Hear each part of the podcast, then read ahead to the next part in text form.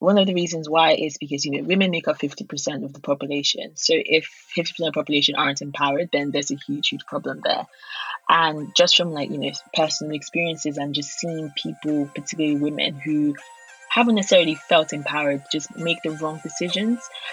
That's Urenna Okonkwo, the founder of Cashmere, a social savings and e commerce platform which helps modern trend focused millennials save towards and purchase luxury fashion, guilt free and without having to dip into their personal savings.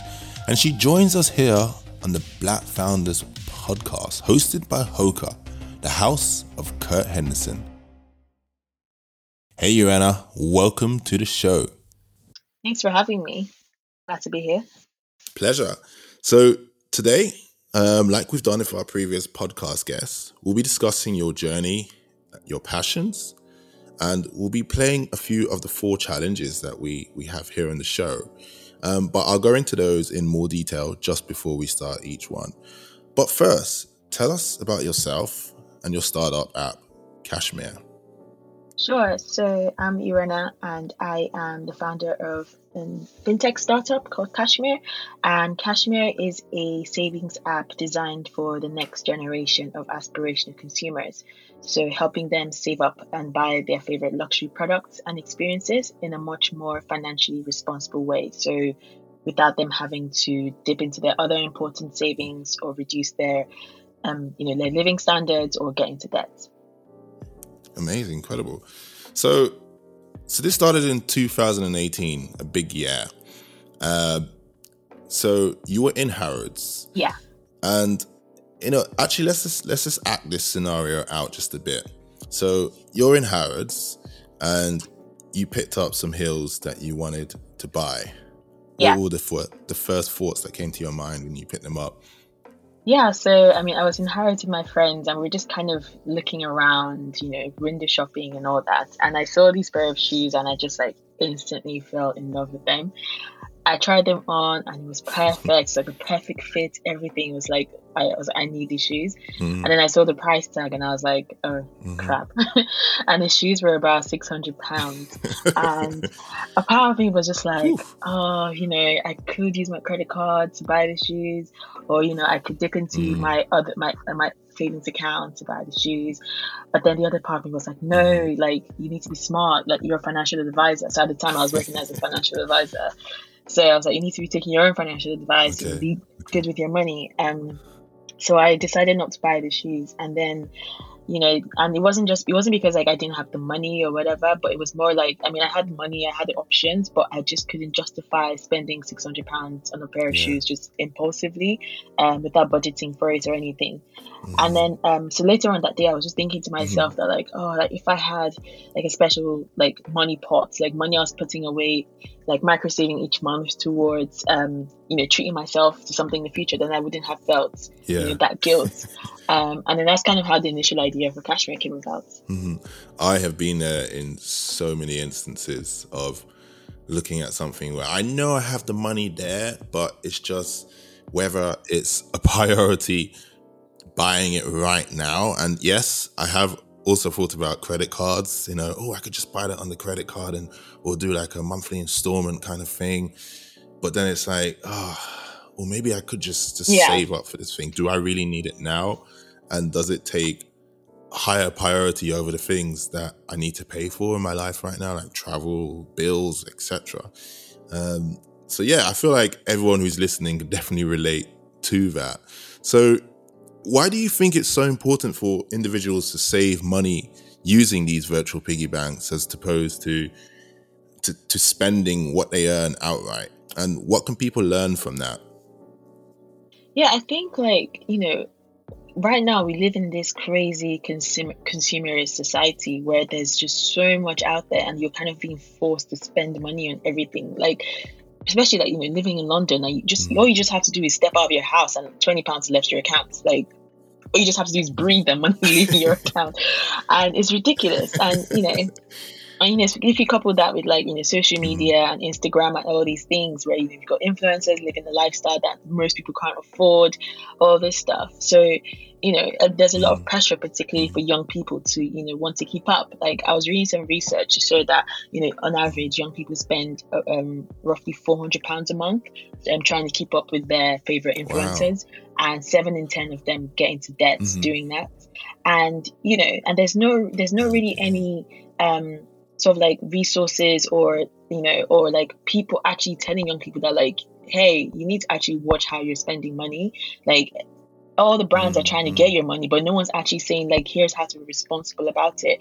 And that was one of my biggest frustrations when you know when i started when i came up with the idea for cashmere i started to like look into the this industry and this world um and see that like you know where young people particularly are constantly being forced or not forced but influenced to make these wrong decisions Mhm. particularly because you know when you're younger you're not even giving any you're not taught anything about financial literacy you become an adult you start earning money and all of a sudden you're just making poor decisions um so Mhm. I think like with, with Cashmere, what we're trying to do is like you know turn turn this whole way of thinking and head and be like you know it's okay to want nice things. Like I love nice things. Who doesn't like nice things? But here is a much more responsible way, a, lo- a, a, a much more like you know conscious way of doing it. So we're not saying that like don't buy that Gucci bag or don't buy that Chanel perfume or whatever. But you know you don't need it right now. So why don't you just put money rather than spending five hundred pounds out of the blue? Why don't you save hundred pounds for five months? Yeah. And once you've hit that five hundred pounds, you can then buy it and not feel guilty and not feel like oh I, you have to like Mhm. survive off beans and toast for the rest of the month. You know, I had loads of um, when I when I started to do the re- when I had the idea for Cashmere, I started doing the research and you know doing like user research and interviewing people about how they're currently funding their luxury purchases. Like some of the things I was hearing was insane. Like I, I heard people were telling me that you know they'd spend their entire paycheck, like you know two thousand, three thousand pounds on a Chanel bag, and they have no money for the rest of the month. They can't pay their Yeah. rent or anything. But you don't see that side of things on Instagram.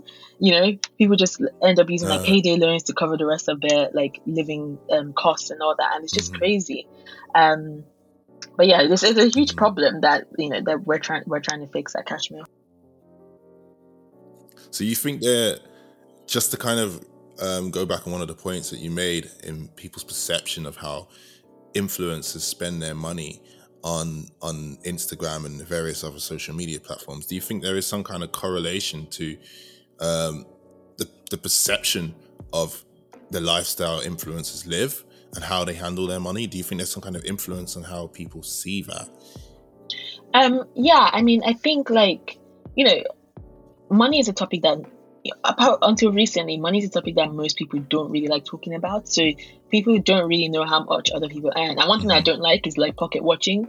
Um, but I think especially with especially with young people, like you know, we go on Instagram and we see our favorite influencers like you know living the lifestyle and going on amazing holidays and buying the latest handbags and stuff. And some people do like Mm. you know have that I don't know. I guess they attach their worth to that, and sort of like want to feel like you know, if this person can do it, then I want to do it also. But then that Mhm. means that like sometimes they tend to make the wrong decisions um, about it, and it'd be good if like inf- more influencers started to be a bit more open and. You know, I'm not saying show your bank account or the bank balance or anything, but just kind of like be a bit Yeah. more transparent about like, you Mhm. know, sometimes like a lot of this stuff is gifted or like, you know, this lifestyle isn't as glamorous as it seems because I think a lot of that is all missed out, particularly on Instagram because it's all every Instagram is about Right. showing your highlights and not like all the dirty stuff that happens behind the scenes. You're absolutely right on that um, in regards to um, people trying to create this positive front of you know money is something that they they have opposed to just saying sometimes you know whether it be to yourself or be to your fellow peers or um, you know family members that you just don't have the money to do something Yeah. so now with a startup, it's it's it's just hard to completely focus your time and energy on building it. Um, as a other priority such as bills to be paid, family activities, and more. Yeah. How did you find that process, and what did you do to ensure that you brought this business to life? Yeah, so um, when I was so when I had the idea for Cashmere, it kind of I spent a bit of time sort of like you know trying to research this world because I was coming as an outsider, like I wasn't coming from a tech background or anything like that. Mm. Um, and then after that period, it got to point where I was like, okay, I want to take this a bit more seriously. So one of the things I did was like I moved I moved back home. Um, so I used to have I used to live in a flat. Um, I was renting a flat in Wandsworth, you know, and I was paying like this is back in mm-hmm. 2016 or so. So I was paying like over a grand or something a month in rent and bills. So I was like, yeah, I can't be doing this anymore.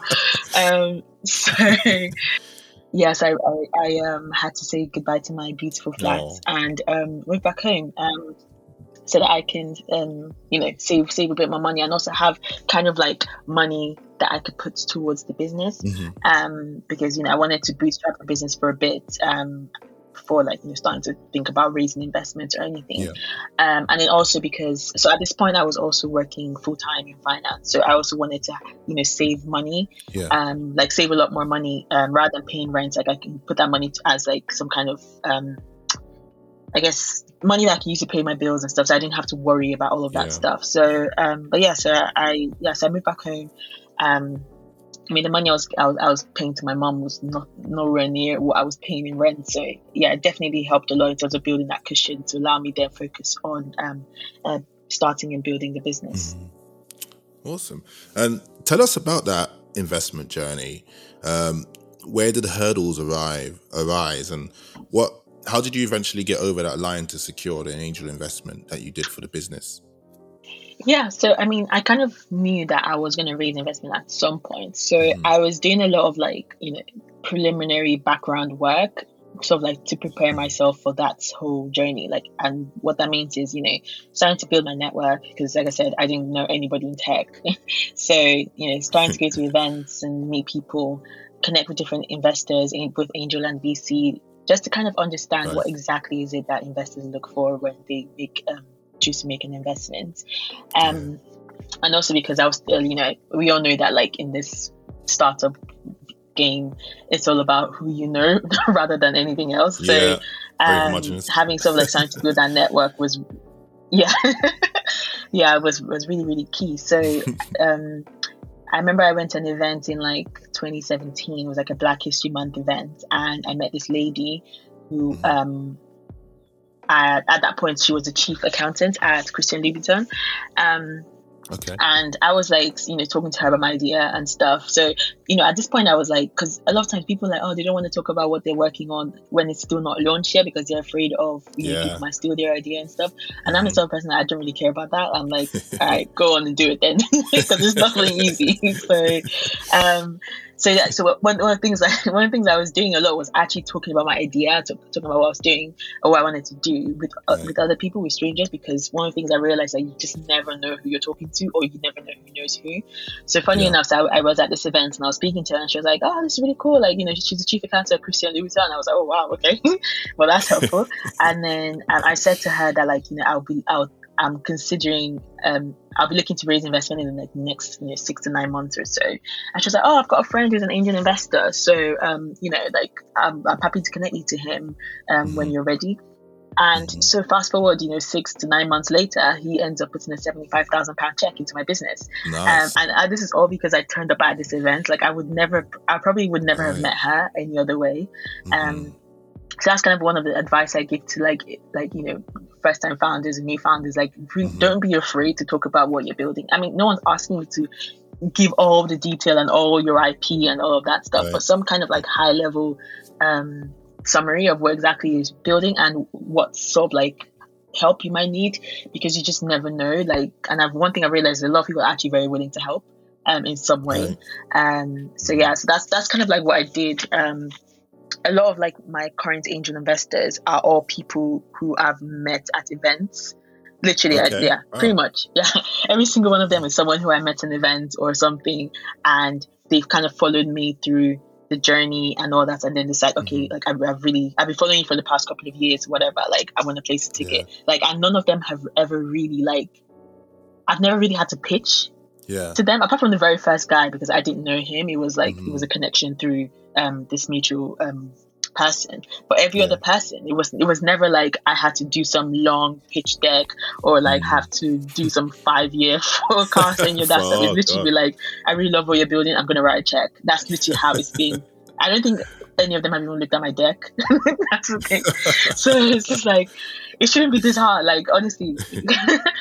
So anytime, because even right now that I'm fundraising, like I'm now raising a much bigger round and Right. you know, starting to look at you know, institutional uh, money and stuff. And Mhm. um, both both angel and institutional. But like when I feel Mhm. like it's too, it's it's a bit too difficult, like I just I pull away because I'm like it shouldn't be this hard because I'm Yeah. seeing loads of people like raising so much money for barely doing barely anything. Right. So if I feel like this is too much of a struggle, I just pull away and I'm like Mhm. I, I don't have to go through this to be really honest. Um, but yeah, it's, it's, it's an interesting one because fundraising is definitely not for the faint-hearted. That, that that's one thing I'd say. Oh, definitely not. And I completely relate with your point in regards to exposing your idea idea to the right people out there because you just don't know who is in the room or who is just even online or wherever. Yeah, Um, because I think what people tend to forget when they're so um, close to their idea, so intimate with what they're building, is first of all, by exposing your idea doesn't necessarily mean that someone else hearing it is going to have that same level of passion to go away and build it, or have that those expertise or the right connections to go and build it. So it really just reduced that percentage Yeah. of someone actually copying and stealing your idea down to a very, very small percentage. Um, and also, you just never know who you're gonna who you're gonna meet. It's like shotgun spraying. So you spray your idea out there, and someone's gonna latch onto it and say, "This is this is a great opportunity. You have the passion for it. You have the experience to do it, and you've already started on something. Let's work together." And that's that's how those beautiful relationships form. So Yeah. that's that's so exciting that how you talked about like your meeting your first investors at those events because people may think otherwise. Some people may look at events and say, "Oh, it's just a lot of time and." You know, shaking hands with people you don't. I mean, you can't do that now in COVID times, anyway. Um, but people you don't know. um, but yeah, that's that's an interesting, very interesting approach. And for those who are listening, there you go. It's a perfect working example. Um, so, just on the topic of money, how does Cashmere make money? And I'm going to take a random guess and say, is it through advertisements or some kind of commission-based model? Yeah, yeah. So we um we make money through commissions from the uh, luxury Okay. brands and retailers. So we get up to twenty percent commission Okay, um from them, nice. which is pretty good. That's really good. Wow. And your and your partnerships, um, I see you have partnerships with Harvey Nichols, Farfetch, Harrods, good old Harrods, um, Yeah. Browns, Matches Fashion, etc. How did you establish those partnerships, and were they hard to to get over the line? Um, so I mean, it was it was hard at first because um, I've never done anything like this before. um, but it was, it, but I feel like with these type of things, it's it's um once you've got your, it was very hard to get the first yes. Basically, that's what I'm trying to say. But once you got, once I got the first yes, everything else was easier. Yeah, because you know with a lot of these things like there's a lot of FOMO, a lot of like oh this person is doing this, I want to do it too, um kind of thing. So it's like once you've got like you know one big brand on board, then it's so much easier to bring on the rest because then you can show to the other the rest like, okay this is what we've done for so and so this is so this is what we can do for you and stuff. But Mm. getting to the point where you get that first yes that's the bit where you have to really like hustle and struggle and stuff. Because even with like with, um, the first brand we got you know they initially said no Mhm. uh, but then i kind of pushed back a bit um, and then two weeks later i got a Mhm. yes from them so and then it just everything else just kind of fell into place from there perseverance. yeah definitely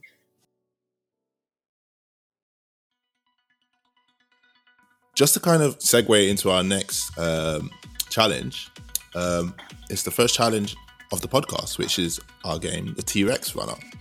So, just to explain, you'll be exploring your multitasking skills, answering questions I've prepared for you, whilst playing T Rex Runner. The longer you stay alive, over a minute, jumping over cactuses and ducking under pterodactyls, the more points you'll get. There's three rounds with a maximum of 15 points. That's five points per round. So, are you ready to get started? no yeah oh god pressure For the first question, when communicating your vision of what you want to be built to a developer or designer, what are your recommendations and why you may jump?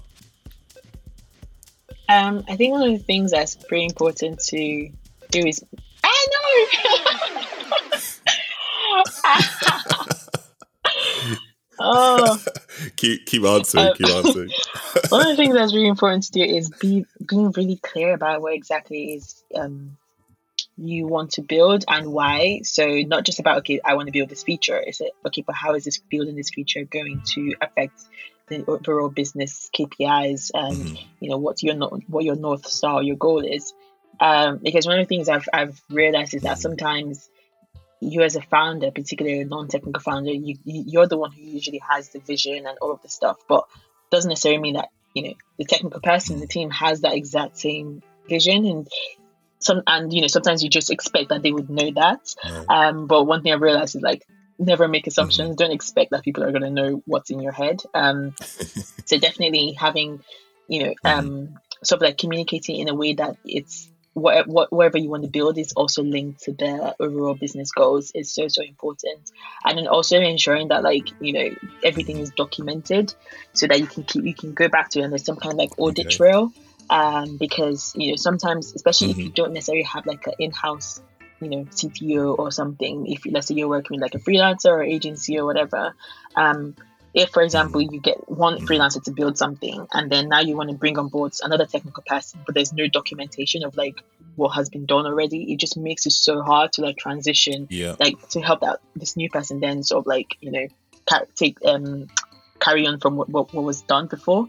Um, and this is this is this was definitely a mistake right. that I made in, in, the very very early stages. So yeah, so I think two things definitely is clear communication and ensuring that you're um, ensuring that you're um, mm-hmm. you're compare sorry you're you're communicating the the the you know what you want to build, but also linking it to um, the business goals, and then also making sure that everything is documented so that it makes it easier to track where exactly has been done and what hasn't. Fantastic great advice, fantastic advice, and I am definitely a massive fan of that. Um, myself doing similar things, design, development, whatnot. It's always good to have an audit trail. Um, yeah, you know, because someone taking over that work could easily just be like, "What's going on here?" Um, so fantastic! Thanks for sharing. And you got zero points for that round. Um, very strong zero. you didn't make it over oh the first God. tree. I know. I don't know what happened there. so, for the next question, what's the most expensive thing you've seen a user save up to buy with the help of Cashmere? I guess I press spacebar to start. Mm-hmm. Um, the most expensive thing I've seen is. Ah, my god! I hate this game. Have another go. Have another go. this is actually poor effort. This is so bad. anyway, the most expensive thing I've seen, I've had to use a spend about two thousand. Oh my god! Yeah, I give up. this is actually rigged. I'm convinced because I'm actually good at this game. That's what's annoying. Clearly. anyway, I know. Um, yeah, and so um, I've had to, we've had a spend about two thousand pounds. I mean, but this was in total though. So she bought like a bunch of things um, so she bought mm. like a pair of Christian Louboutin heels, and then she bought a um, mm. what's it called, Marc Jacobs bag, and there was mm-hmm. something else. I can't remember what it was, but yeah, I think she bought like three things. Actually, no, she bought two pairs of Christian Louboutin heels and a Marc Jacobs bag, and I think oh, wow. in total it cost like two thousand pounds. I was like, wow, someone's balling. Um, but, yeah. what, but what's really cool though is that um, she's actually someone who has never made a luxury purchase before in her life. Um, Oh, and okay. one of the reasons why she um, signed up to Cashmere was because she loved luxury brands, but she just couldn't like justify spending that sort of money um, before. Mm-hmm. Um, but because yeah. you know we've sort of built a way that makes it easy for them, easy for people to save uh, money each month, and then you know treat themselves to something and not feel bad about it. That's kind of what the value that she's been, she's gotten from it, and she's actually one of our top top spenders um, on okay. the app. Like I mean, the very first you know, purchase she did was like two grand. I was like, oh, hello. um, okay, because on right. average, we see about average order values of about maybe like five, six hundred pounds. Um, mm-hmm. So yeah, it was it was pretty cool. That's such a good use case, um, and such a good use case to present that to anyone who's signing up. If you can save two grand, then God knows what more you can save. Um, oh, fantastic. Yeah, exactly. so, for our final question of this round, oh, have you ever, have you ever considered a co-founder at any stage of the journey, and why or why not? You may jump. I don't want to do this. yes. So I have considered. So when I had the idea initially, like, oh my god, this is so bad. Have I even Maybe got you've to been like over second? practicing. no, I no, you haven't. Mm. Um, yes. so initially, when I had the idea for Cashmere, like everyone was telling me, "Oh, you need a technical co-founder. You need this. You need that." And I spent a long time trying to find this person, like this, you know, perfect technical co-founder. And I did go through like a period of, you know, like trialing out different people and stuff. But I think one of the things I found out is that like I just wasted so much time doing that. And I was like, why do I need, like, obviously, I understand why I should get one, but Mhm. if it's sort of like distracting me from actually building this business, then it's not like the, you know, it's, it's just not worth my time because I'm someone that I like to move quickly. I don't like to just waste time doing something that I don't see like as fruitful. Yeah. So, um, yeah, returns, because one of the important things you need to know about it's not just about have, finding someone who has the right technical skills to build to build this business with you, but also like you need to get on with this person. Um, you need to sort of like Yeah. understand that person's work styles so that like you know if because it's like building a business is hard, building a startup is so so hard. Like things are never always going to go according to plan. And if the person you bring on board, yes, they might be the best engineer in the world, but if they're not the sort of person who knows how to, to deal with pressure or knows how to move quickly or knows how to deal with conflict or any of these important like things that actually happen in startup because uh, you know a lot of times with startups everyone always sees the glamorous side of hey so and so's raised this x amount of money blah blah blah but it's like no one ever sees Mhm. all the crap that goes on all behind the scenes stuff. So- Mm. yeah, and if you know the, the co-founders you're bringing on board don't have the ability to or the range to deal with all of that stuff, then it's just not worth it. Um, because you know we all know that like what really matters at, in the early stages of building a business is the team. Because uh, uh, you, you could have an amazing product, but if your team is crap, it's just not going to work at all. And you could have a crap product, but if your team is great, you can do amazing things. Because I mean, look at the amount of co- companies that have raised hundreds of millions of pounds and dollars, and you know, I don't think the product is anything revolutionary. But because they've got Exactly. a great team, a great- founding team, and a great management team who are able to, you know, spearhead the business, that's why they're really successful. Um, so yeah, so the, the team aspect is something that I don't think should ever be rushed. I think you know you should be always trust your gut. Um, because Mhm. I think a lot of times your gut is never wrong. Like every time I've gone against my gut when it comes to hiring, I always, it, I always comes back to bite me, basically. So um, yeah, honestly, the stories I've, I, I can tell. Oh my god. Well, fantastic. Thanks for sharing that. Um, that's such a key lesson for anyone who's looking to start a business. Um, um, is to make sure that you have the right team in the early stages. It's very easy for the wrong people. I mean, I can tell you, I've been there myself. Um, the wrong people in the company to disrupt and you know almost um, derail the vision um, with Yeah. with negative energy or just you know lack of energy or or motivation or passion towards the business. So so many key points Yeah. to take away from that. Thanks for sharing and just to tally up your total score of Oh zero points Zero. over those three questions. that takes you to Oh a total God. of zero points. So you got some making up to do within the next rounds. Oh Jesus. that is the end of our first segment. And just for our next segment, I want to know what you're passionate about and what movements you champion, what gets your heart racing outside and alongside business, um, whether you do that publicly or privately. And where do you want to see change? Yeah, I mean, I think one of the things I'm really, really passionate about is um, empowerment, particularly um, like female empowerment.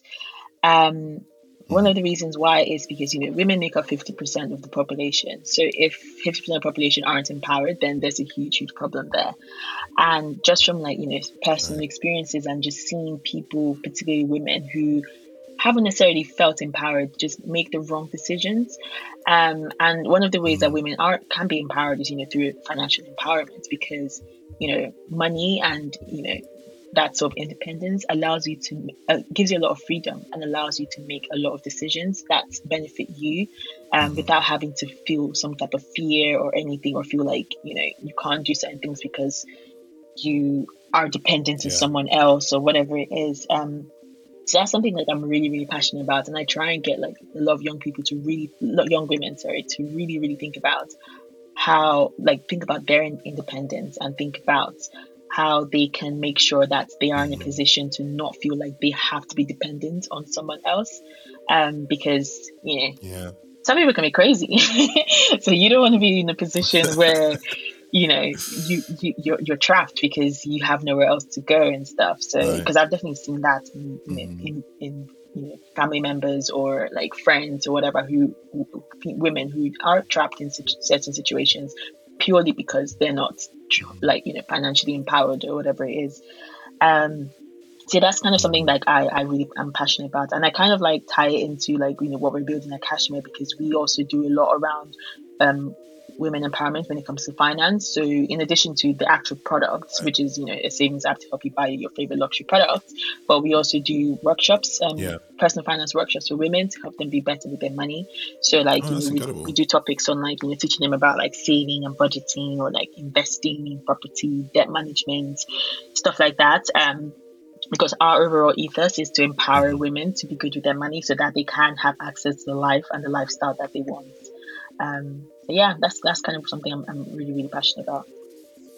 Wow, such a beautiful message. Um, and I guess for everyone who's listening, there's definitely a lot to take on there and follow Urenna's journey and how you can get involved in that. What sort of things are you doing um, alongside Cashmere? Are you doing any panel discussions or um, any like?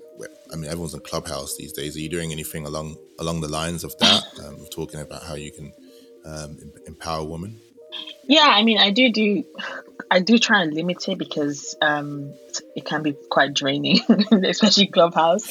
Um, but I do, yeah, I definitely do like you know, um, what's it called, like panel discussions or like um, collaborations with other like women focused communities and things mm-hmm. like that. Um, but I think one of the things I've, I've seen though, particularly with this lockdown, is like because everything is now online, that means there's just so much going on.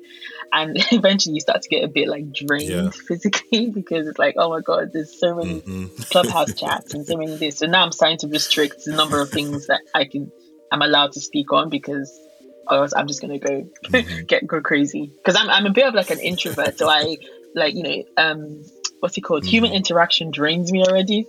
so yeah, but I mean, it's definitely important. But I'm glad that like you know, when I tell people this, they're like, "What?" But honestly, I'll keep this podcast short then. yeah, I was saying this to my mom the other day, and she was so confused. Like, how is this a thing? I'm like, honestly, it really is. Um, but yeah, but I do try. But I do try and engage as much as I can. Um, but obviously bearing in mind that I don't want to tire myself too much. Of course, of course. No, that's such a, a, a good way to do it. Obviously, you limit your your um, areas of, of energy drainage um, and focus on the things which are, are fulfilling you and things that you know that work.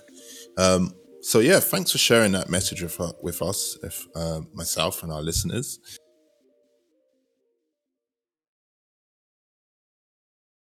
So just to move on to our second challenge of today's podcast, it's the presentation round, where you'll have to pitch a new startup idea curated by me. We'll go through the problems, the solution, and the business model all within a few slides. And you haven't seen these slides, but this will be a good test of your improvisation skills. Oh um, you'll be able okay. to earn up to a maximum of 15 points so out of five for your confidence, five for believability, and five for how well you answer any questions I may throw at you. And for all you listeners, you can find the visual slides on my website at kurthenderson.com slash podcast. So, Urenna, are you ready to get cracking? Yeah, have to make up for it now. Ladies and gentlemen, please give a very warm welcome to our next guest pitcher of the Startup Pitchers Awards 2021, Urenna. Hi, everybody. Um, I'm Urenna, and I am the founder of UBet, where we help you make money from your cab rides. Next slide, please. So, what is the problem that we're trying to solve? So, right now, we know that waiting for a cab can lead to so many frustrations and therefore stress, and we know that nobody likes stress.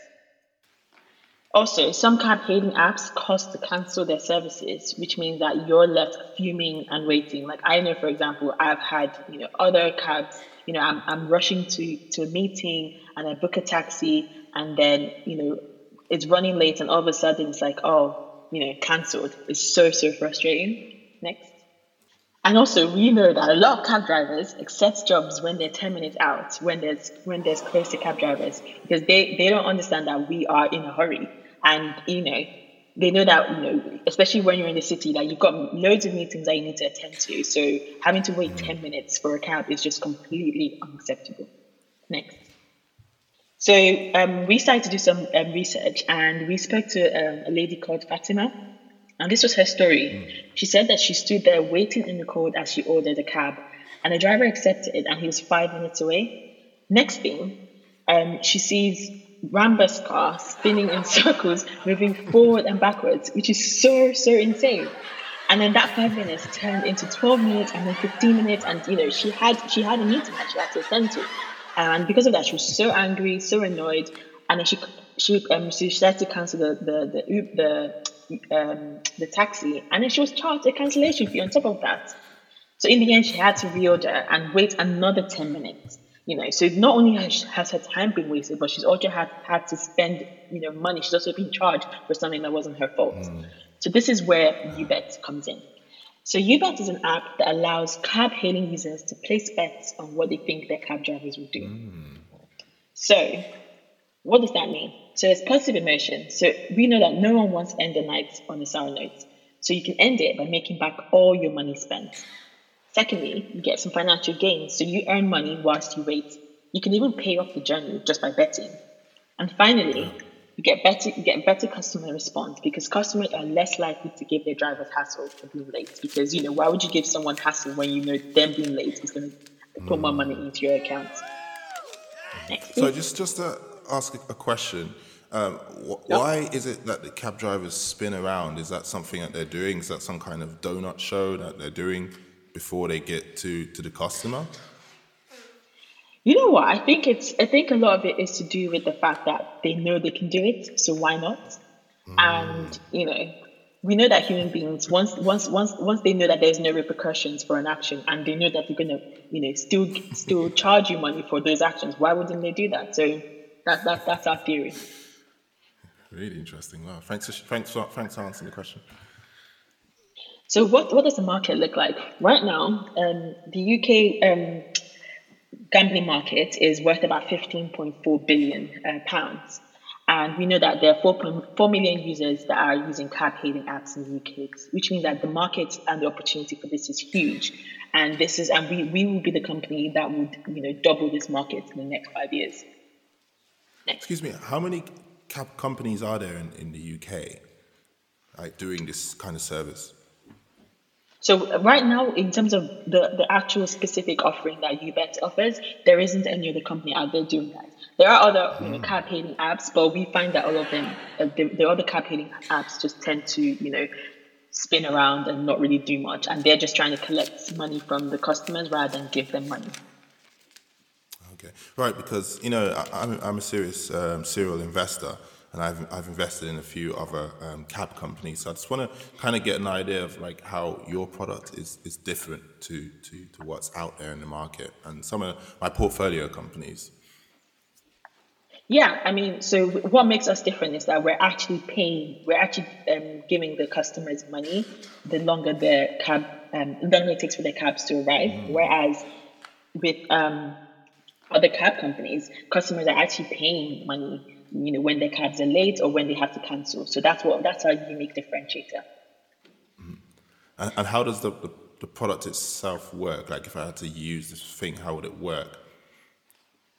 Yeah, cool. So um, this is how the, the product works very simply. So when you when you when you sign up or when you're using the app, you can um, once you request a, a, a, cab, you can place different bets. So you, you can decide decide oh what um, if the driver will spin around, if the driver will take a wrong road, driver will arrive on time, or whether they'll cancel on you. And you place bets based on what you think is going to happen.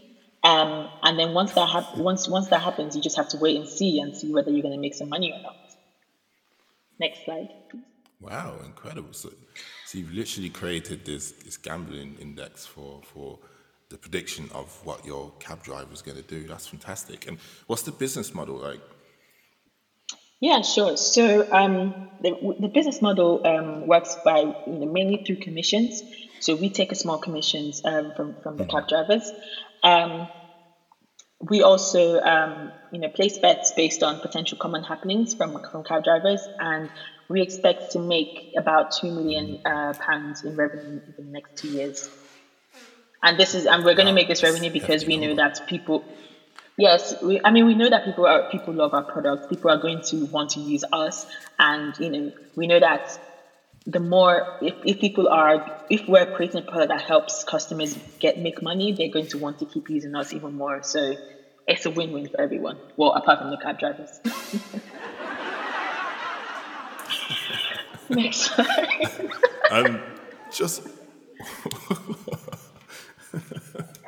and and what are your your customers um, saying about this? Because obviously you need that, that market validation from you know hard users who are actually experiencing this app and relaying that feedback to you. What are they saying about this? Yeah, I mean, we are getting some amazing early feedback from our customers. So, for example, one of our customers, Megan, like she made fifty pounds just from waiting for her driver as they just span around seven times. I mean, you're just sitting in the car spinning around and getting fifty pounds into your account. Like, who wouldn't want that? So, you know, and, and it's it's really evident from the fact that you know, like you know, 70% of our, of our, of our customers come from word of mouth because everyone is like thinking, oh my God, this is a great way to make money. So they're just telling all our, all their friends about, about us. And we haven't even had to do any like referral marketing or so on because people just love us and, you know, telling, telling mm. their friends mm. about us for free. Incredible. Mm. Um, yeah. And then, you know, we've got, we've got Harry, who's, um, another user and he, um, he's he's also a cab driver, and you know he's when when the rider jumped came into the cab, like the rider was so happy because you know he was like, I'm gonna come into this cab and I'm gonna make so much money because we're just gonna spin you and I'm gonna get fifty pounds or hundred pounds into my account, and you know it just creates a much better um like uh, atmosphere, much better rapport and stuff. So like you know Harry um the the the rider is rating the the cab driver really highly, and also the the, the cab driver is rating the rider highly. So everyone's just everyone's happy and that's what that's that's that's what we want to do. We want to create a happy happy atmosphere for everybody. Wow. Um, well, it'd be interesting to to get an idea of how much you're raising because this sounds like a, a, really good proposition. Personally, I've just been talking to um, Sarah next to me. Um, she's my co-investor, and we would actually like to invest. Um, so, how much are you raising, and, and, and why are you raising that amount? Yeah, sure. So we're raising five hundred thousand pounds, and we already have about four hundred thousand committed from um, Andreessen Horowitz, which is great. And um, they actually wanted to do our um, fill out the entire round group, but we wanted to reserve some allocation for some um, value add angel investors like yourself. Um, and we are we're raising to expand our team and also to um, expand um, the amount of money that we can give to our customers so that the longer they wait, they can get the, the more money they can get into their um, UBET accounts. Uh, so I'm sorry, Sarah's is speaking to me. Yeah, yes, yeah. I'm just okay. Yeah. Um, so sorry, she's just asking me um, what types of team members are you going to be hiring? Who are going to be your first hires? Yeah, sure. So one of our first hires is going to be a chief meme officer um, because you know we're all about creating great vibes mm. and people want, want, everyone to be happy and what are the means of getting happy um, of being happy than you know memes because everyone does means everyone finds them funny so uh, we know that like when a customer comes mm. into um, when they're waiting for their um, for their for the Ubet taxi to arrive, then you know a bunch of memes would just pop up onto their app and you know, keep them entertained but and you know and excited. Um, and then once they jump into their cab, there's also a massive meme poster on there just to make sure that they're also really engaged and Oh, happy wow. and fun and it's a you know a fun time for everybody. So yeah, that, that's that's going to be one of our um, most important key hires. I love the little meme poster thing that you mentioned there. It's fantastic. Nice little branding um, consistency there. And just last of all, what made Yeah. you come up with the name Ubet? because you know I came up with the name Ubet because my the first letter of my name starts with a U, and you know we're getting people to bet Oh. on the app. I know, clever. Fantastic. Well, thanks for pitching today. That was really good. And um, if anyone has any questions or wants to follow up with Urenna um, in regards to um, investment opportunities, please email Urenna at um, ubet.com. Thanks so much for, for being on the show, um, Urenna. Thank you for having me. Oh my goodness. That was really good. you were so confident with that. Oh my god, I was chatting nonsense. I loved the last answer, like um, with the naming. You just said All right, yeah. you named it after, um, because your name starts with a U. Um, so, so, first of all, I want to give um, a five out of five for your questions because I feel like you answered every question very confidently. There was no pausing and stopping. You just absolutely blitzed those questions. Your confidence, you, it, it made me think that maybe you have access to my files and you'd seen this presentation before. and, you know, you were just, I wish. you, you pitched this before or something. I don't know. and, um, and I love the bit where you talked about the meme poster. Um, you also talked, you covered the amounts that you're raising very confidently as well. So confidence, five out of five. Believability, four out of five. So in total, you get a total of 14 out of 15 for for that round. Yay. Congratulations.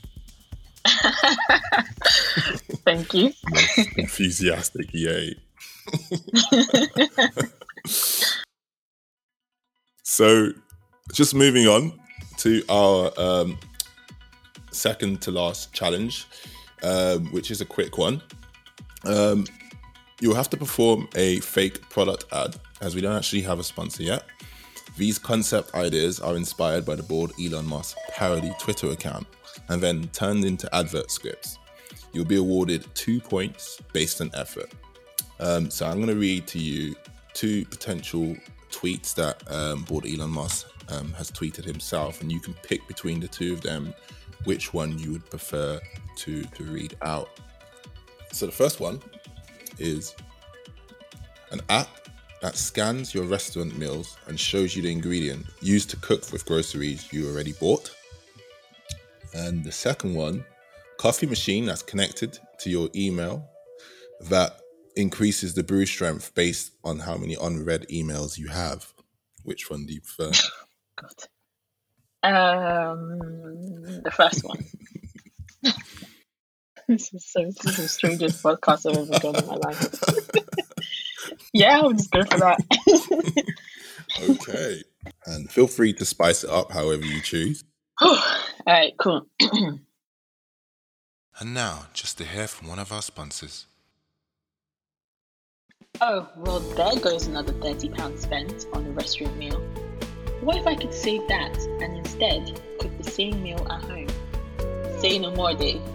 Try Scan the Bite by BEM Scan the Dish. Mmm, Toulouse style cassoulet. Okay, well, find the same ingredients in your fridge. What are you waiting for? Get saving and get cooking. Terms and conditions apply.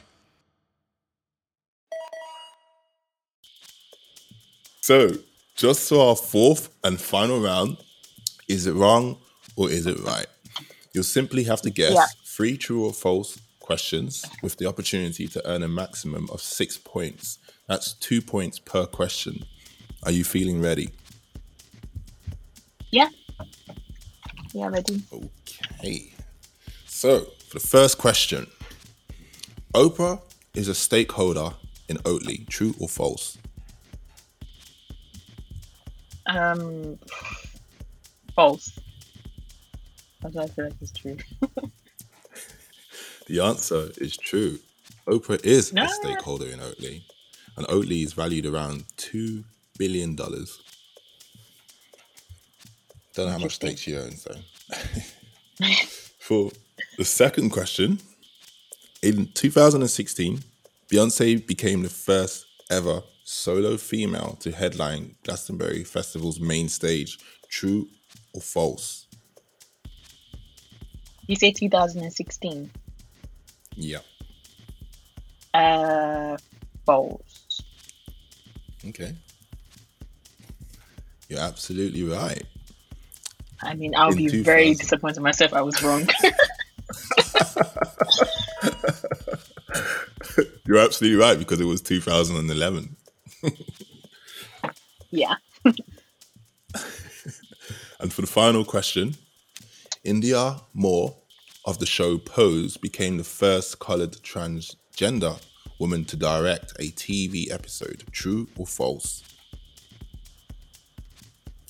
Hmm. Um, I'll say true. The answer is false. It was actually Janet Mock. Janet Mock who ah. directed the TV show Pose. Indya Moore is the lead actor in the show, but didn't direct it. Janet Mock recently right. received a Stephen F. Kolzak Award at the 2020 GLAAD Media Awards for her incredible work. So, for that round, you got a total of two points, which takes you to a total of 18 points for, out of 40 for the entire podcast. Congratulations. oh gosh. Was it challenging? better than zero. yeah, better than the T Rex round. Yeah, I, th- I think the, the T Rex one was what let me down. Honestly. Mm, that it's always the hardest. That is the hardest round. Yeah, it is. Really. I think that it, one of the things that I kept pressing like the space bar instead of the the up arrow. I don't know why. So that was kind of a lot of time. So the I think the second time and the third time I Mhm. pressed the space bar rather than jumping. Mhm, So that Was just that kind easier? of messed things up. Huh? Was it easier to press the space bar instead of the jump? No, because I wasn't meant to press the space bar. I was meant to press the top arrow. That's why. But I just got. It's it's hard. Like I just got distracted because obviously asking the question and all of that. It's the pressure. But anyway, yeah, it's better than zero though. Oh, so yeah, yeah, yeah. You know, you know, you smash the presentation round, so you know that's that's always the hardest, well, the most challenging round because it's very much on the spot. Um, yeah. But congrats on that. And just before we wrap up, was there any founder tips you wanted to leave us, or just tips in general that you wish you knew at a certain point in your life? Um, yeah. Um, I mean, you know, startups are really hard. Building a business is, is very hard, and I think the only um, and you know, there's there's a lot of variables, there's a lot of nuances depending on the type of business business you're you're building. But I think one thing that really does um, apply across all businesses is that consistency is key.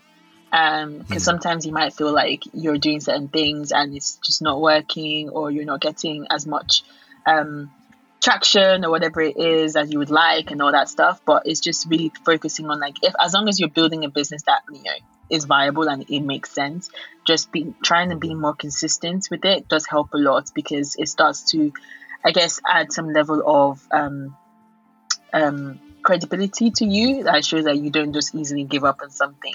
And sometimes you just never know who's watching. Like sometimes people might actually just be watching silently and just kind of waiting for that moment to really, you know, coming and take your business to the next level. So, you know, consistency is so is so so key in building a, a, good So a great business.